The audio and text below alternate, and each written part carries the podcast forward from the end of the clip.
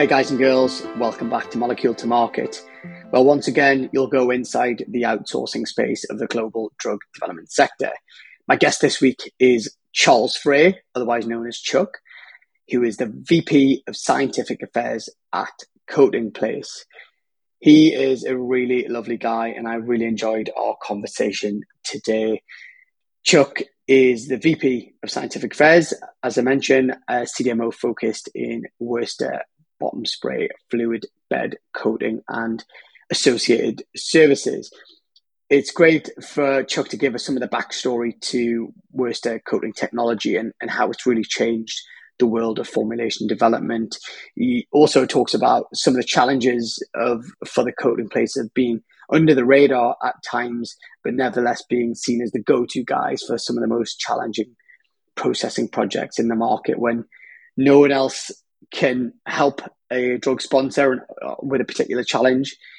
Some people decide to uh, focus on our friends at the coating place.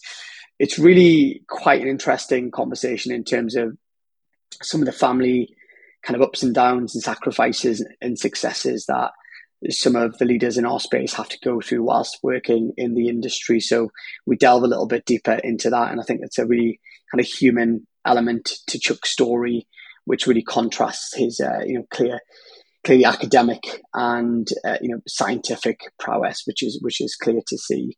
Uh, for background, Coating Place is a CDMO f- focused on Wurster fluid bed coating associated services.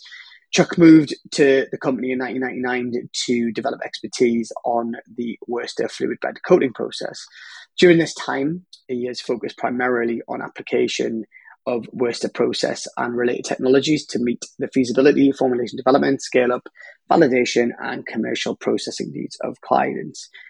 Primary interests have included both formulation chemistry and optimization of process dynamics.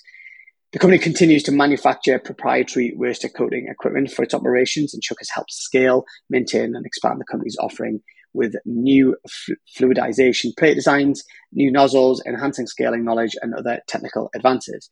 Having spent over 30 years in the space, Chuck has also lectured on the Wurster process and formulations and has contributed several book chapters on the fluid bed coating process and formulations. Thanks as always for listening to Molecule to Market. I really hope you enjoyed today's episode. And if you do, please do us a favor and share today's episode with a colleague and possibly even if you're feeling very uh, kind today, go onto your app store of choice, give us a little five star rating, and maybe give us a positive comment as well. As always, thanks for listening and enjoy today's show. Chuck Frey, welcome to Molecule to Market. Thanks, Raman. It's uh, it's good to be here. No, it's great to have you here, Chuck, and thanks for thanks for making the time to to be a guest. And Chuck, let's start with giving our listener a little bit of the backstory of how you got into the industry and your career path to to where you are today at the coating place. Okay, well, um, if I go back a long ways, uh, you know, you get back into the high school days and even middle school days where uh, I had uh, the benefit of having instructors that uh, were able to uh, interest me in science, which I naturally leaned toward anyway. But uh, upon graduation from uh, high school, I was considering getting into veterinary medicine. And uh, it was a challenge, challenging career to get into in the state of Wisconsin here in the U.S. because um, they didn't have a vet school in Wisconsin at that time. And so the best shot at getting into a vet school was uh, the University of Minnesota, where a reciprocity agreement uh, with the state of Wisconsin, they took uh, 17 students from Wisconsin every year. It was actually uh, easier to get into medical school, I think, than it was vet school. Uh, but that, is, that has changed over time. There is a vet school now, but after a couple of years of of college, um, my interest shifted over into uh, chemistry, and uh, it was a a career path I, I could see, you know, uh, favorable for making an income and, and that sort of thing. So, um, finished my chemistry degree in 1981 at the University of Wisconsin River Falls, and uh, the question at that time uh, became, uh, what do I do next? You know, graduate school or, or a job? And uh, about six months before uh, graduating, a friend of mine who had started work a year prior to me at Dow Chemical Company, he he said, you know, I've been talking about you at at Dow, and I think you should submit a resume. So so I did, and uh, I was invited for an interview. And uh, six months before graduating, I had a job offer. And uh, this was 1981, which was a very uh, it was a downturn in the economy that year. So everything was good at the beginning of the year with the job offer. By the time I went to join the company in July, I was kind of curious if I still had a job, and uh, and I did. So it was a wonderful place to to start uh, my working career. Um, worked in the analytical labs there in uh, Midland, Michigan. Uh, over 200 uh, analytical chemists there supporting research and uh, production operations, anything that needed analytical chemistry. So um, I, I, didn't intend to, to stay Dow at Dow forever. And a lot of people were surprised at that because that was kind of a holy grail of a job opportunity. Once you're in, why would you ever leave? but uh, I, I, did have interest in moving on, and uh, I remember going out with a uh, one of the salespeople that came in, uh, and I was working with, and uh, we were talking about you know what I plan to do long term. And I said, "Yeah, I, don't plan on staying here forever." And and he warned me. He said, "You watch out. You'll uh, end up meeting someone, and then you'll want to get married, and they'll be from the area, and you won't be able to leave." So I did actually meet my wife there. And uh, shortly after we met, I told her, I don't plan on staying here forever. And she said, Good, I'd like to get out too. so it actually worked in my favor. But uh, anyway, uh, I stayed with Dow for about seven years and then moved on to uh, Betz Laboratories down in the Woodlands, Texas. And uh, they were a company specializing in water treatment, but uh, they had branched out into process chemicals and uh, paper chemistry and, and, that sort of thing. And uh, I was with them for eight years, and what really moved us to, to move on from there was a couple of health things within the family. my youngest son, at 18 months old, he had a, a cranial tumor and um, so we were at uh, Texas Children's Hospital to, to get that surgery done, and it was uh, it was a pretty trying experience. But anyway, he came out of that uh, without any serious complications, which was fortunate. But shortly after that, my wife uh, picked up a virus, and uh, it was eventually diagnosed as Epstein Barr virus. But uh, there was a period of time in there where my kids were asking me if uh, mom was going to live or not. And uh, so we got to thinking about moving closer to family, which is up uh, in the north in Wisconsin. And so we moved there in 1996, and I took a job with Gilson Medical Electronics. Um, Gilson is the first company to use computers to control uh, laboratory instrumentation. And it was a wonderful wonderful place to uh, to work. Uh, it was pretty much all a research environment to me to me, and uh, uh was able to do a lot of really fun things.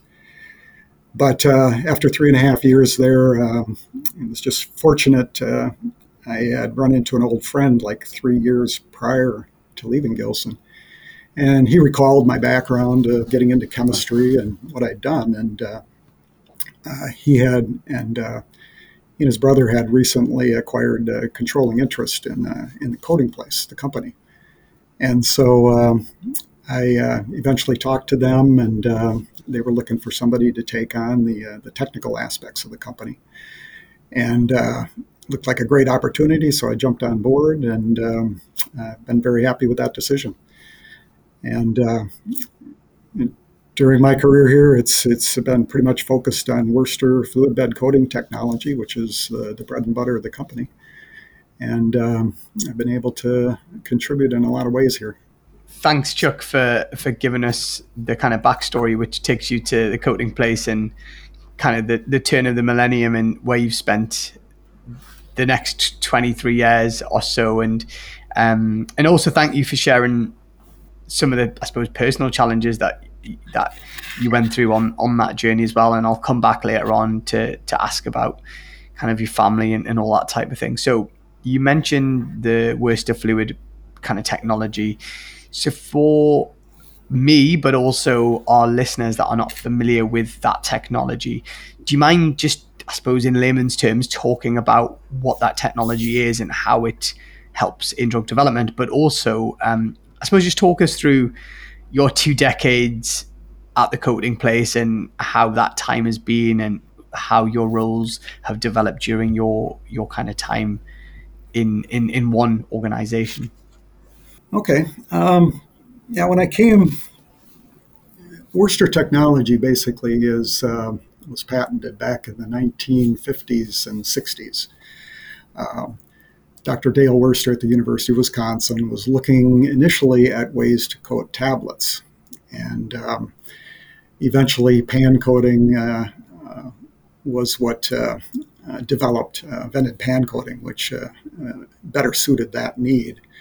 But by the mid 1960s, they realized the value of the process for coating small particles. And uh, basically, it, it, changed a lot of things with the development of that technology because now we had the ability to apply thin uh, or very controlled film coat thicknesses onto particles ranging in size from roughly uh, 50 or 100 microns up to, say, centimeter size or larger and uh, the ability to control that film coat thickness and, and have it uniform uh, allowed so many so many things. You know, you could formulate the coating for the need, like controlled release technology used quite commonly in the pharma industry and, and other industries. And uh, you can formulate the coating to, to meet the needs. So tremendous amount of flexibility uh, to do things that uh, wasn't there before. So uh, um, and Coating Place uh, actually developed from, from that work at the university. Harlan Hall, the founder of Coating Place, he joined the University of Wisconsin uh, uh, laboratories in 1971. And they largely were working on commercializing the technology, I think, at that time. So there was equipment being built for clients, there was there were formulations being developed, and, and so on. And Many are familiar with the fluid bed coaters that uh, Glatt Air Techniques manufactures, and uh, that technology was all transferred from the university to Glatt back in that 1970s timeframe, I believe. And um, um, and eventually, uh, I think Glatt made coaters, but uh, it was kind of a interesting relationship because I think the university initially had licensed a company in the UK to to make Wurster coaters, and uh, they didn't do much with it. And uh, Herr Glatt was was very interested in it, but the university wouldn't talk to him. Um, and eventually, I think Glatt made equipment, and they started to sell it in the U.S. And I think when it showed up in the U.S., the university finally said, uh, we, "We've got to do something about this." So the story I've heard is that uh, university sent somebody over to Germany, talked to Herr Glatt, and uh, I think uh, the attitude they conveyed it was it was kind of like, uh, "Oh, it's about time you got here," and uh, so uh, eventually they did transfer the the technology to make equipment to to Glatt, and and it branched out from there. But uh, in late 1976, the university had taken the technology as far as they wanted, and uh, uh, while Harlan was working at the university, um, they were running into some situations where they had put equipment into to other companies, and they were using the process, and they were only using it sporadically through the year. Um, they would use it for production campaigns, and it wasn't run continuously. So when it came around time to run it, um, from time to time, they would call the university and say, "Hey, can you help us out? We can't remember what we how we did it." And so uh, they asked the university, hey, could we go out there and help them produce their product and then come back? And the university said no. Uh, university is a nonprofit organization, so we can't get involved in commercial activities. So uh, when they did decide to discontinue developing the technology, they recalled uh, Harlan's interest in, in, going out and servicing a company. And they said, would you like to buy the technology? So Harlan and his colleague, Ralph Pondell, they bought the uh, Wurster IP from the university. And uh, they continued to surface what was out there and develop new formulations and uh, eventually develop uh, Coating Place into a contract manufacturing organization. Um, so, um, so during the early years, it was it was very difficult. It was just Ralph and Harlan. This is a, a bootstrap sort of business. Um, I think Harlan told me their goal initially was to get clear hundred dollars per week for each of them uh, as profit. You know, and you think about that. That's yeah, they're investing all their own money and, and any money they can get into the business, and they didn't want any outside interest coming in. And uh, I've talked to some clients who were here early on, and they said, "Oh yeah, I remember Harlan and Ralph. They'd be up pounding on those expansion chambers, and they say they need to hire more people." So eventually, they did continue to hire people, and uh, they continued continue to do, to develop the the coaters. And um, by uh, but a lot of formulations that were developed, uh, they didn't have the capacity to do commercial work. So the work would go to other facilities, uh, and be and those formulations would be transferred there. So, um, but by the uh, oh late 1990s, I think the company was at a transition point, and uh, that's when uh, new ownership came in, and uh, the new ownership had a goal of keeping it and maintaining it as a privately held enterprise. Um, they didn't. Uh, we've seen situations where uh, clients go to have uh, product produced at, a, at a commercial contract manufacturing site. And eventually, that contract manufacturer might develop a competing product for it, and then they'd have to pull it somewhere else. So I think there was a little niche there in being a privately held enterprise where they, there wasn't that risk of, of running into competition from your, your supplier. Um, but uh, when I joined the company in 99, it was uh, really a lot about developing or bringing clients into the facility. There were tech transfer processes, uh, uh, tech transfers, bringing it, bringing it in, as well as new formulations that we were developing. And uh, we continue to grow. Um, in 19, uh, in 2007, you know, we kind of measure capacity in terms of how many pounds of product or kilograms of product we can produce in a year. And uh, in 2007, uh, you know, we have a way of measuring it, and uh, it's, it's kind of nebulous. But if I use the same reference point, we were at maybe in the neighborhood of 3 million kilograms of coating capacity in 2007. And by uh, 2015, actually, by 2017, we we're up to 18 million kilograms, so roughly six-fold increase in, in production capacity. So uh, I was involved in a, in a lot of that work uh, in terms of scaling up and validating processes and uh, qualifying processes and so on. And uh, through those years, we've also added technologies that complement the Wurster process because uh, clients don't want to come just for the Wurster work. They, uh, they want you to do the other things that are required around that. So we've integrated capsule filling and tableting and uh, uh, extrusion spheronization and uh, wet granulation. Um, you know, all processes that blend well and support the work that we're doing with our core business. And uh, yeah, so that's where we're at today. And and thank you for the backstory and what I loved the kind of story of the founders. You know, a Hall in, in, in Pondell, I think it is, in terms of their bootstrapping early days and, and how they kind of fought off adding any employees and then got to a point where they didn't have a choice. And uh, just out of curiosity, are they owner, are they still involved today? Are they still around, or is you know have they, have they, are they long gone since? Well, uh, Ralph Pondell, he did move on from the business in 1999, and uh, Harlan is still a part owner of the business. He is, uh, I believe, he's the chairman of the board for the company. So we retain that history with us. Amazing. Great, great heritage. And and let me ask you, you obviously you talked in great detail about the the Wurster technology, and, and obviously you've added complementary technology since, which makes a lot of sense when clients are coming to you for a variety of integrated services. Just again, this is probably my technical or lack of technical knowledge. So when you think about kind of your Wurster technology, what are the alternative technologies out there? Do, do, do customers come to you for that particular technology, or are they comparing it with alternatives out there in the market that can be used kind of instead of that particular technology? Yeah, the there aren't a lot of competing technologies for, for what we do with the Wurster, uh, depending on what particle size range you're, you're looking at. Um, it really is recognized as the best way to put a uniform coating onto a, a small particle.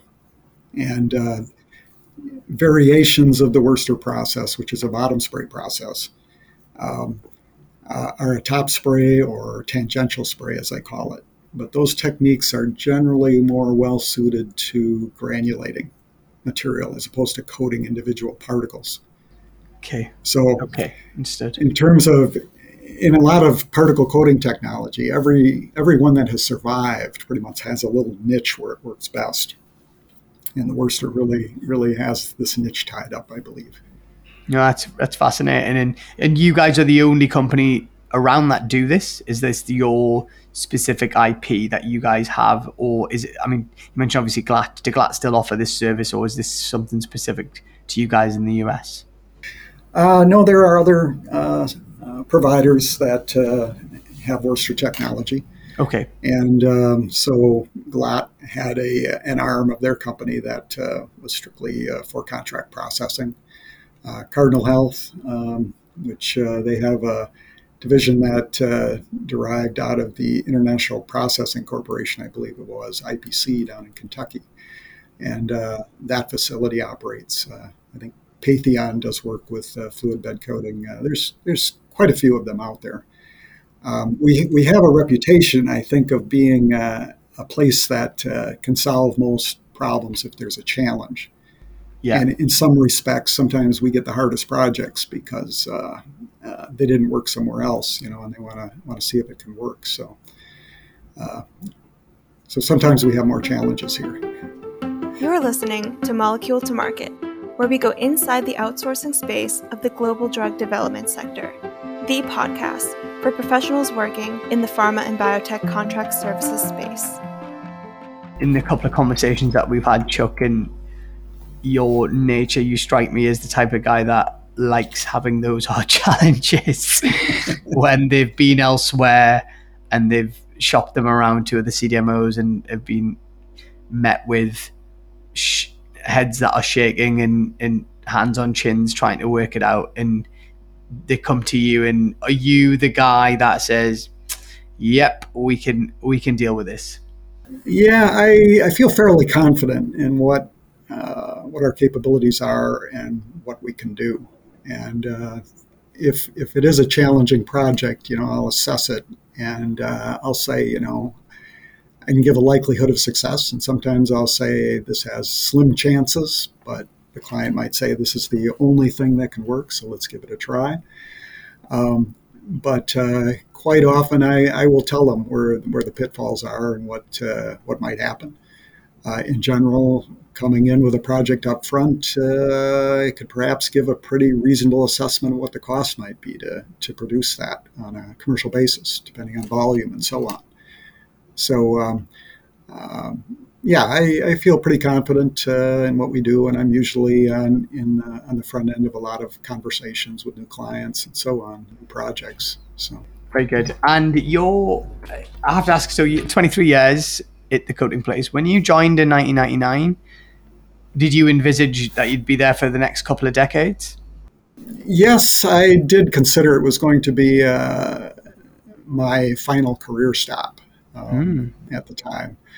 Um, there's a lot to learn coming in, but what I really love about it is it's a combination of the, the chemistry background I have. With uh, there's a lot of engineering aspects to it as well, and I like both things. Uh, I love to model pro- the process and uh, uh, you know make predictions on what we need to do to, to make a, a, viable product. And and it's interesting, you know, something that comes out of this is you know we focused on Wurster coating since the 1970s, basically the way I look at it, and it's tremendous tremendous amount of expertise. And uh, we have clients in come in quite often, and we'll we'll give advice about what we should do and make suggestions and so on. And uh, sometimes some of these things perhaps they don't comprehend quite what we're saying or understand the importance of it. And uh, what we end up with is uh, they'll go different routes than we suggest.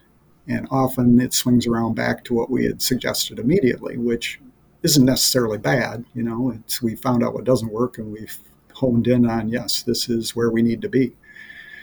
But uh, I remember going to a conference years ago and uh, someone uh, spoke and said they uh, they're a small company and they had to hire contract manufacturers to do a lot of their work.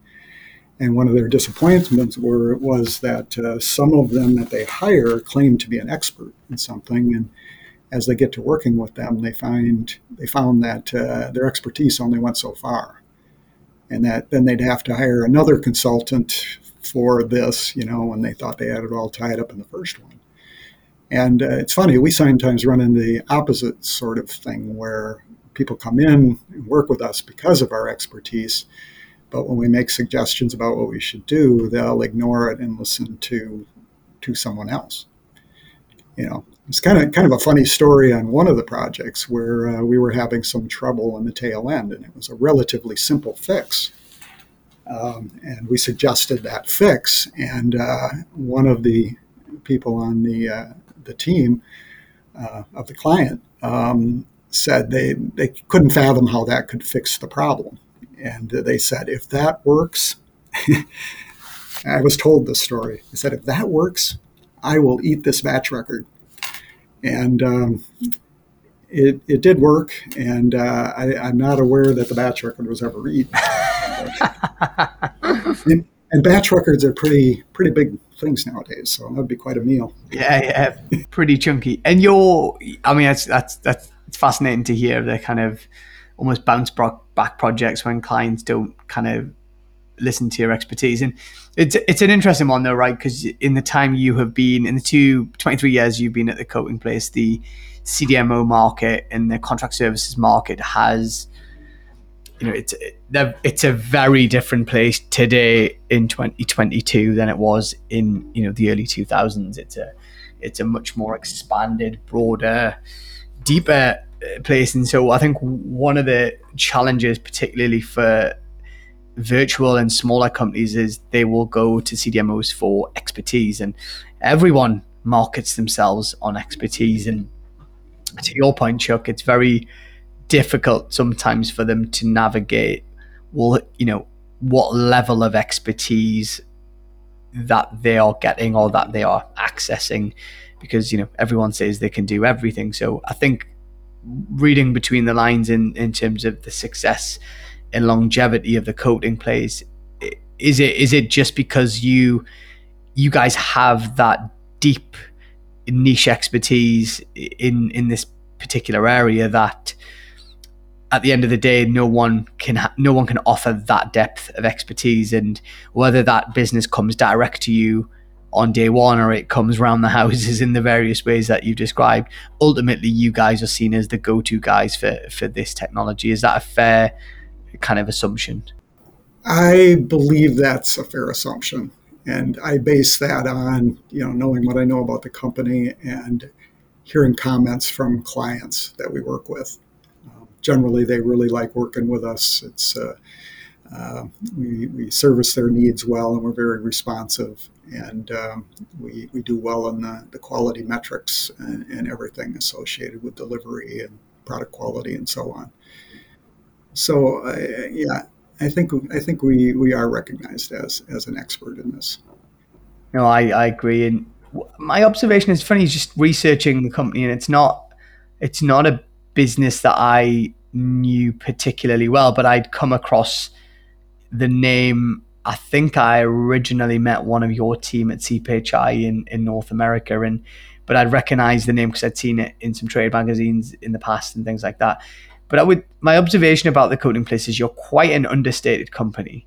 So A is that fair and B is that intentional that you guys kind of have quite a you aren't intentionally understated and you're happy to almost go under the radar slightly and you're not as loud and brash, let's just say, as, as other people in the market.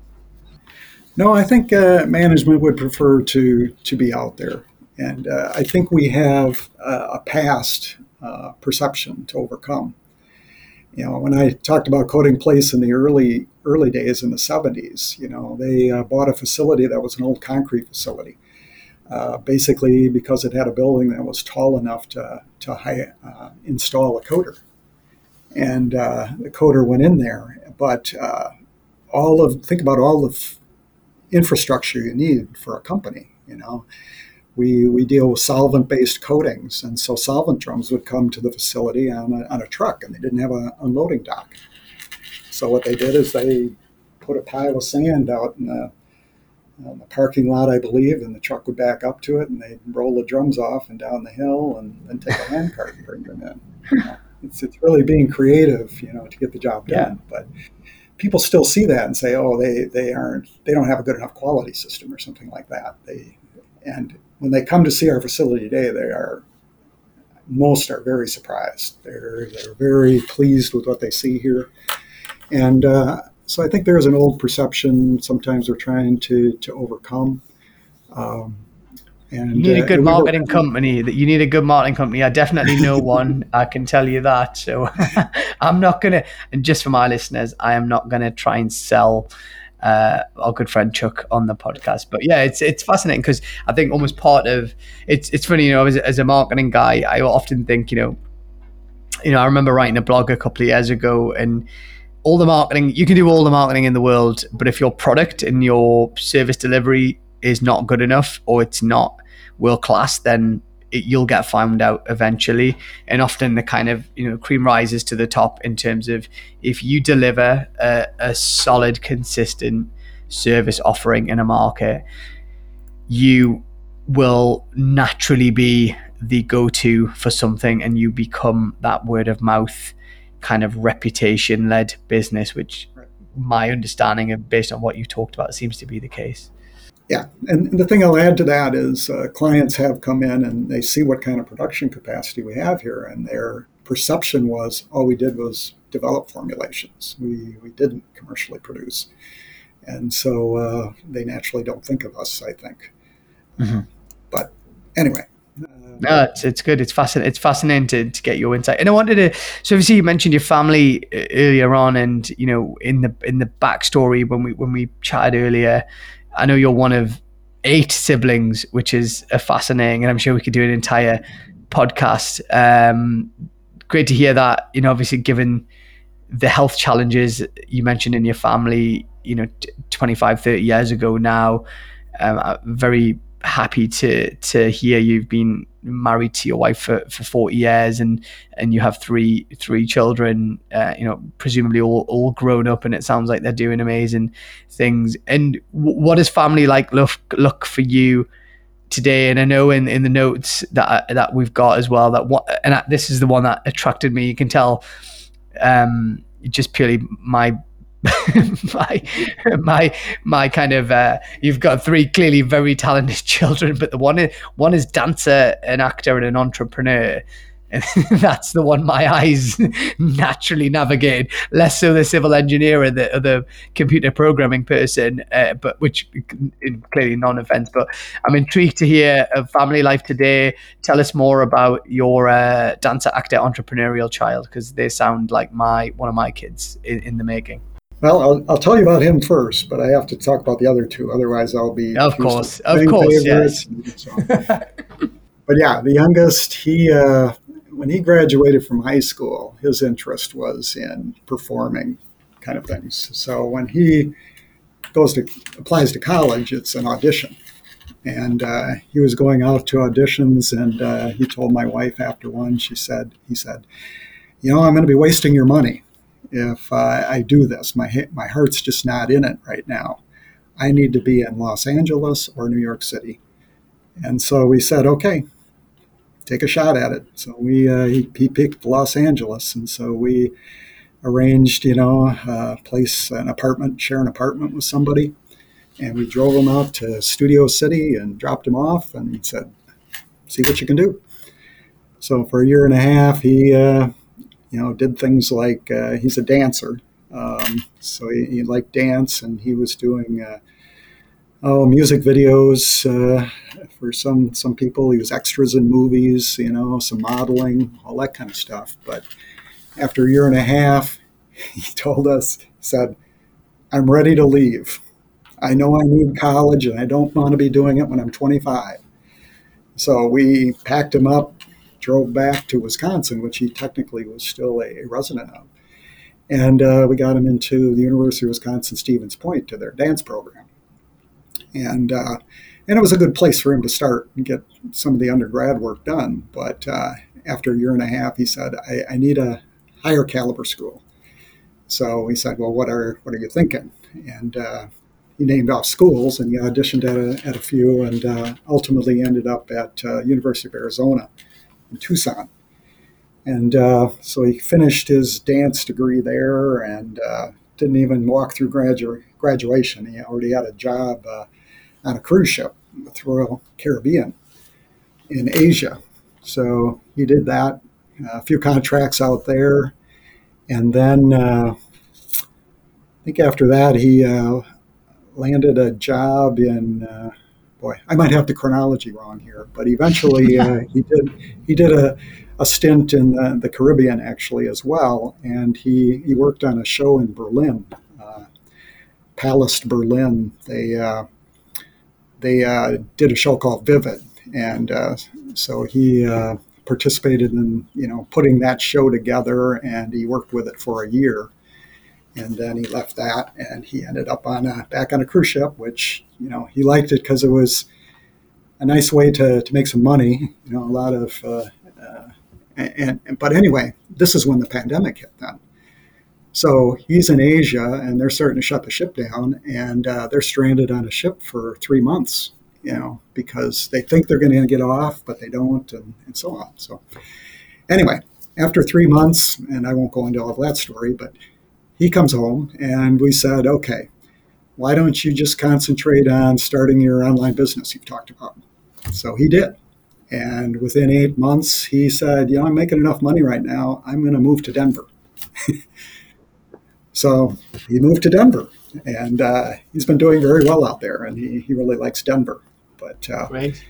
now, do, do, I have time to talk about the other kids yet, too? You can, you can. Of course, you can. Yeah, you let us know about your other two children as well. Well, the, the um, my uh, middle child, my son, he's the computer person. And uh, yeah, he had a lot of struggles when he was was younger. We had moved from Texas to Wisconsin at kind of a critical age, and it was uh, very challenging for all of us in, in, many respects. But one of the things that uh, when we moved, this would have been back in the late 1990s, uh, it was a time when we got the first personal computer at home to actually work with. And uh, but the thought was, you know, he loved playing around with computers and stuff. And we thought, let's just put it in his hand so he's comfortable with it.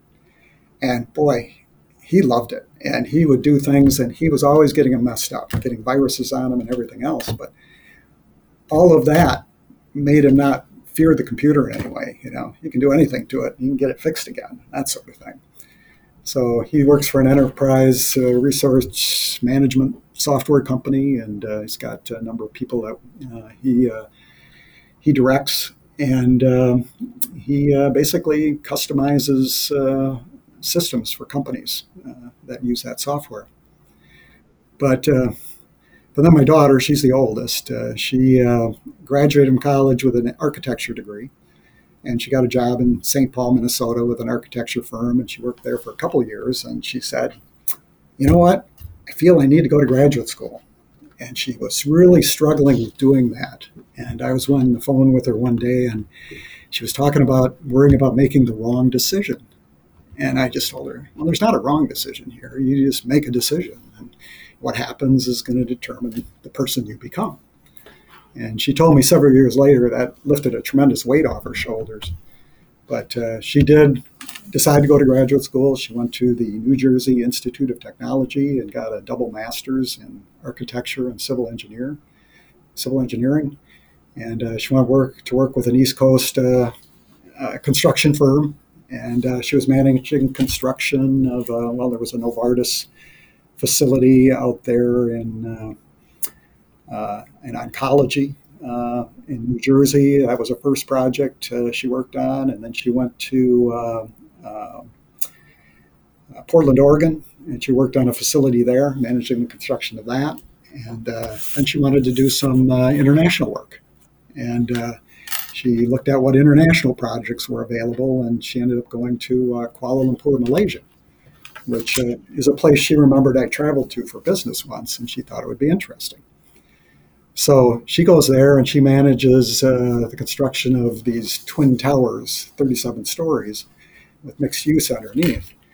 And then uh, that project ends, and uh, just when the pandemic is starting, she's uh, starting to get her her uh, uh, move over to a project managing twin, or actually three residential towers around the Merdeka 118 tower that's just being completed this year there.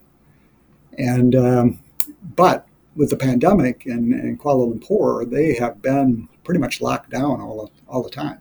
So she had twins in 19 or in 2019, um, and uh, ever since they've been born, they've pretty much been in lockdown. So it's kind of like a blast from the past, you know, where uh, finally this year they finally get out into the world. But the only people they know are mom and dad and, and a nanny. wow, amazing. I mean, I, I sympathize. Our, our youngest was born in the middle of the pandemic, and it took a while to understand who these strange other people um, beyond his parents and brothers were. So, no, I think incredible and congratulations. Well, congratulations on on the family success as much as the business success. Chuck, you uh, you strike me as a very content guy, if if that's fair. Um, you, you, you obviously sound like a great parent as well as anything else. Well, I credit a lot to my wife. I mean, uh, she, uh, gosh, we were told when kids get into school by people, they said, keep interested in what your kids are doing. Don't, do not neglect it. And she was in there all the way. And uh, you got to kind of protect them a little bit from the system at times. The last thing I'll say about my daughter is they did finally move back and they moved to Des Moines, Iowa. You know, and we thought, oh, what a what a transition! What a difference from Kuala Lumpur. That's uh, it's quite the contrast in uh, yeah, and they're very well traveled, your children as well. So last, I know we're going to run out of time in a few minutes, so I'm just one thing I think would be great to share. Would you know, you know, obviously listeners of our podcast are working in the contract services sector, either on the vendor side or in pharma services or you know on the kind of drug development sponsor side you know you've been in the sector a long time. You've played a pivotal role in the area of coating technology and processing that you operate. What what does the future look like for our sector? Obviously there's there's quite a lot of change going on and obviously we've come out of covid. What how do you see the next few years developing? What should people be aware of? And you know from any vantage point whether it be really macro things or you know more specific to dosage forms or capabilities or or you know technology in the area that you you operate in yeah yeah so it's always a good question uh, crystal ball isn't always that clear I know early on at Coating Place, the challenge was uh, we would have, say, some big clients that we work with. And the concern was always we don't want to be tied up with one client too much because if something causes them to go away, we got a lot of, a lot of things to fill. We're, we're in a business where we have a certain amount of capacity and we like to use all that capacity. And uh, uh, sometimes we get tied up in in work that's kind of the current trend and uh, things are going gangbusters for us but we also recognize that can dry up very quickly as well uh, so there's a lot of a lot of challenges associated with that you know and, and one example i'll give is uh, the the opiate or painkiller uh, epidemic know, whatever you want to call it um, we do controlled substance. We work with controlled substances here. So there were quite a few projects in that area, developing formulations and uh, some in commercial production and so on. And uh, when that uh, uh, pandemic or epidemic started up, all those projects dried up. You know, suddenly they're gone. You know, and even with COVID, there were certain projects we were working on, and COVID changed the dosing sort of plan or what was ideal for clients and stuff. And, and suddenly, projects that were supposed to be starting production were were suddenly cut down substantially, and so on. So we've always got capacity to bring things in, but it takes time to bring them in. And uh, we also have had the dilemma of do we put in the equipment to get the work, or do we get the work and then put the equipment to, to meet that demand? And uh, most clients, you have to have the capacity in order to get the work. So we, um, we recognize, we try to have enough foresight to, to put the equipment in and then uh, have it here ready to, to take on the work. But uh, I think the thing I've observed in recent years is sometimes companies in transition, maybe they're they're purchased by someone and uh, they evaluate all of their processes, and they might say, you know, it makes more sense for us to do the coating work over here. So they might pull it from our production, and maybe we'll become a secondary supplier for them or something like that. But uh, those kind of things happen. You know, clients are always looking for uh, you know the best bottom line. So uh, I do think contract processing will remain uh, a, a, business and, and whatever area makes sense uh, to work in because clients recognize or, or, big producers they can't do everything in house you know they need people to pick up the things and at least something like Wurster Technology, which is quite specialized, there is a niche there which uh, you know gives us a, a, good place to be. Yeah. So no, I agree. I mean that makes a lot of sense, and I think mm-hmm. it's great learnings and insights for for our listeners. And um, Chuck, what a what a great conversation. I'm very grateful that you made the time to come on the show. I appreciate how busy you are, and I'm, I'm glad our listeners got to hear your story and get an insight into the coating place and its incredible technology and, and, and rich kind of heritage as well. Um, and yeah, thanks again for, for being a guest on Molecule to Market. Thank you, Raman. Appreciate being here. Hi again. Thanks so much for tuning in to Molecule to Market. We hope you enjoyed today's episode. You can find more shows on Spotify, Apple Podcast, or wherever you like to listen. Get in touch with us on our website, moleculetomarketpod.com, and follow us on LinkedIn or Twitter, and we will see you again next week. You're listening to Molecule to Market, where we go inside the outsourcing space of the global drug development sector the podcast for professionals working in the pharma and biotech contract services space. Molecule to Market is sponsored and funded by ramarketing, an international content, digital, and design agency that helps companies get noticed, raise profile, and generate leads in life sciences.